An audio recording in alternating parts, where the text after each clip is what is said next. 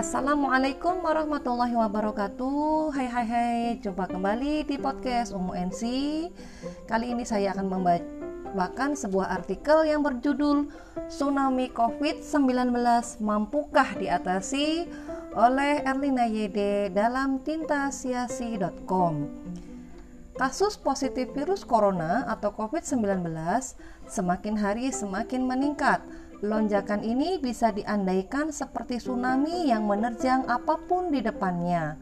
Dilansir dari cnnindonesia.com, ada tambahan 31.189 kasus positif COVID-19 per Selasa 6 Juli.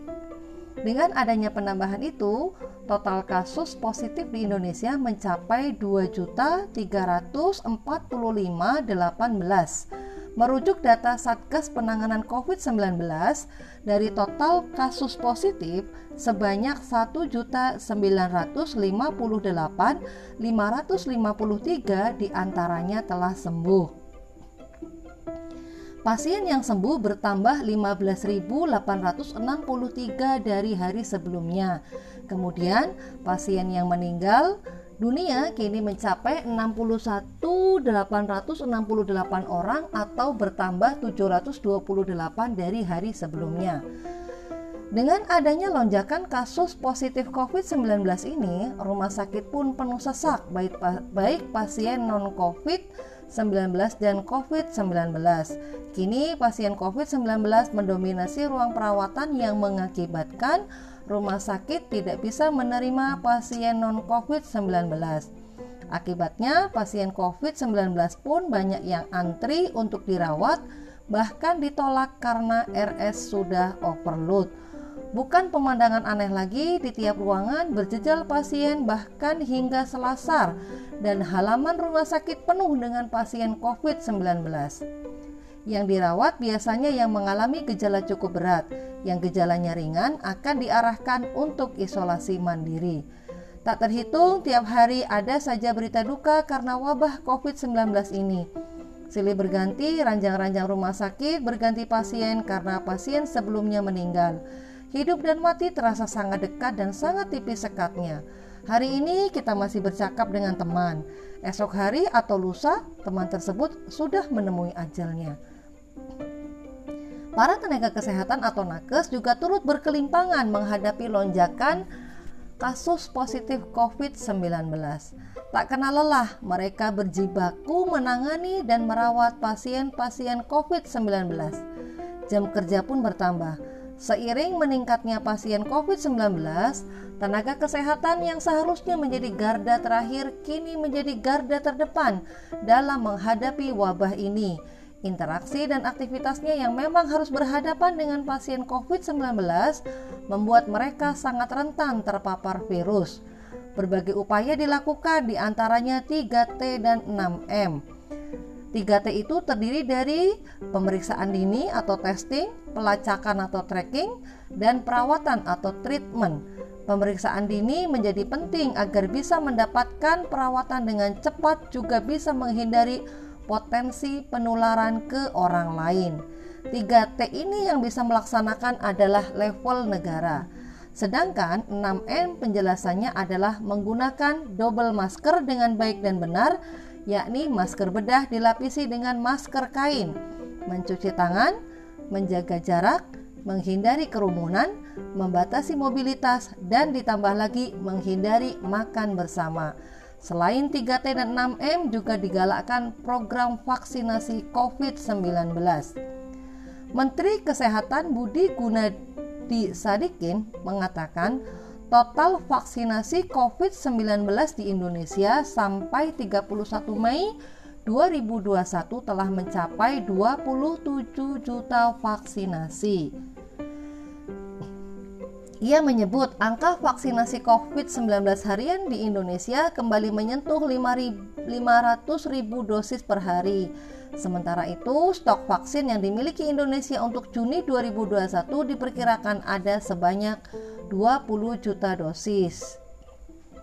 Menurut laporan Sekretaris Jenderal Pengurus Besar Ikatan Dokter Indonesia atau PBID, Dr. M. Adib Humaydi SPOT, gambaran total dokter yang meninggal akibat COVID-19 mencapai 401 orang.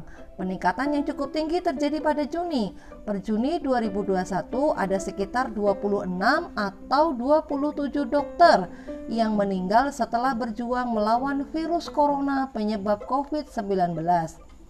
Untuk perawat, data dari Persatuan Perawat Nasional Indonesia atau PPNI ada 315 perawat yang meninggal, tenaga laboratorium 25, dokter gigi 43, apoteker 15 dan bidan 150 merdeka.com. Sedangkan berdasarkan data tim mitigasi ID atau Ikatan Dokter Indonesia, laporan dari organisasi profesi kedokteran terdapat 949 tenaga kesehatan yang wafat akibat COVID-19. Rinciannya sejak Maret 2020 hingga 26 Juni 2021 yaitu 400 dokter umum dan spesialis, 43 dokter gigi, 315 perawat, 150 bidan, 15 apoteker, dan 25 tenaga laboratorium medik Kemudian terdapat hampir 1000 tenaga kesehatan yang menjalani isolasi mandiri hingga perawatan intensif. Untuk dokter sendiri telah setelah program vaksinasi dilakukan, terdapat 88 dokter yang meninggal. Detailnya adalah 20 dokter telah menerima vaksin, 10 orang dari Februari 2021 hingga Mei 2021 dan 10 orang pada Juni 2021. 35 dokter belum divaksin dan 33 dokter masih dalam konfirmasi. Sekian banyak nakes yang gugur terus membuat kita prihatin. Mereka sebagai tenaga kesehatan sangatlah dibutuhkan peranannya khususnya dalam kondisi ketika ada pandemi yang sudah sangat meluas ini. Virus COVID-19 penularannya antar manusia sehingga mempercepat manusia yang terjangkit dan sangat masif. Adanya arus masuk maupun keluar negara Indonesia yang tak pernah berhenti juga menjadikan virus ini semakin mudah bertransmisi antar manusia. Tenaga kesehatan yang berada di garis penyelamatan menjadi sangat rentan tertular yang terjangkit virus pada nakes yang sudah mendapat dan juga belum mendapat vaksin. Lalu muncul pertanyaan, apakah vaksin efektif untuk menangkal wabah? Tentu tidak serta-merta kita menjawab tidak efektif karena kita juga tidak tahu apakah korban akan lebih banyak jika semua belum divaksin. Menurut Ahmad Rusdan Utomo, pakar biologi molekuler, perlu melihat dulu kronologi dari akhir tahun 2020 hampir 300 kasus dokter yang meninggal. Sementara vaksinasi dimulai sekitar bulan Januari 2021. Untuk mencapai vaksinasi 100% pada tenaga medis baru bisa tercapai akhir April 2021. Jadi perlu waktu yang cukup lama dan walaupun 100% mendapatkan vaksinasi dosis pertama akan tetapi vaksinasi dosis kedua belum sempurna, masih tinggal 10%. Artinya, kita berbicara dalam masalah program vaksinasi yang kurang, sementara kita juga ketahui di bulan Juni sudah ada lonjakan. Untuk mengatasi eh, atau mengatakan apakah vaksinasi ini berhasil atau tidak memang secara formal tidak bisa mengatakan bahwa fakta ada sekitar 26 dokter yang meninggal di bulan Juni mereka sudah divaksinasi tidak menjadi bukti serta-merta vaksin efektif justru yang didapatkannya buat kita seandainya mereka tidak divaksinasi sama sekali bisa jadi jumlah yang meninggal lebih banyak.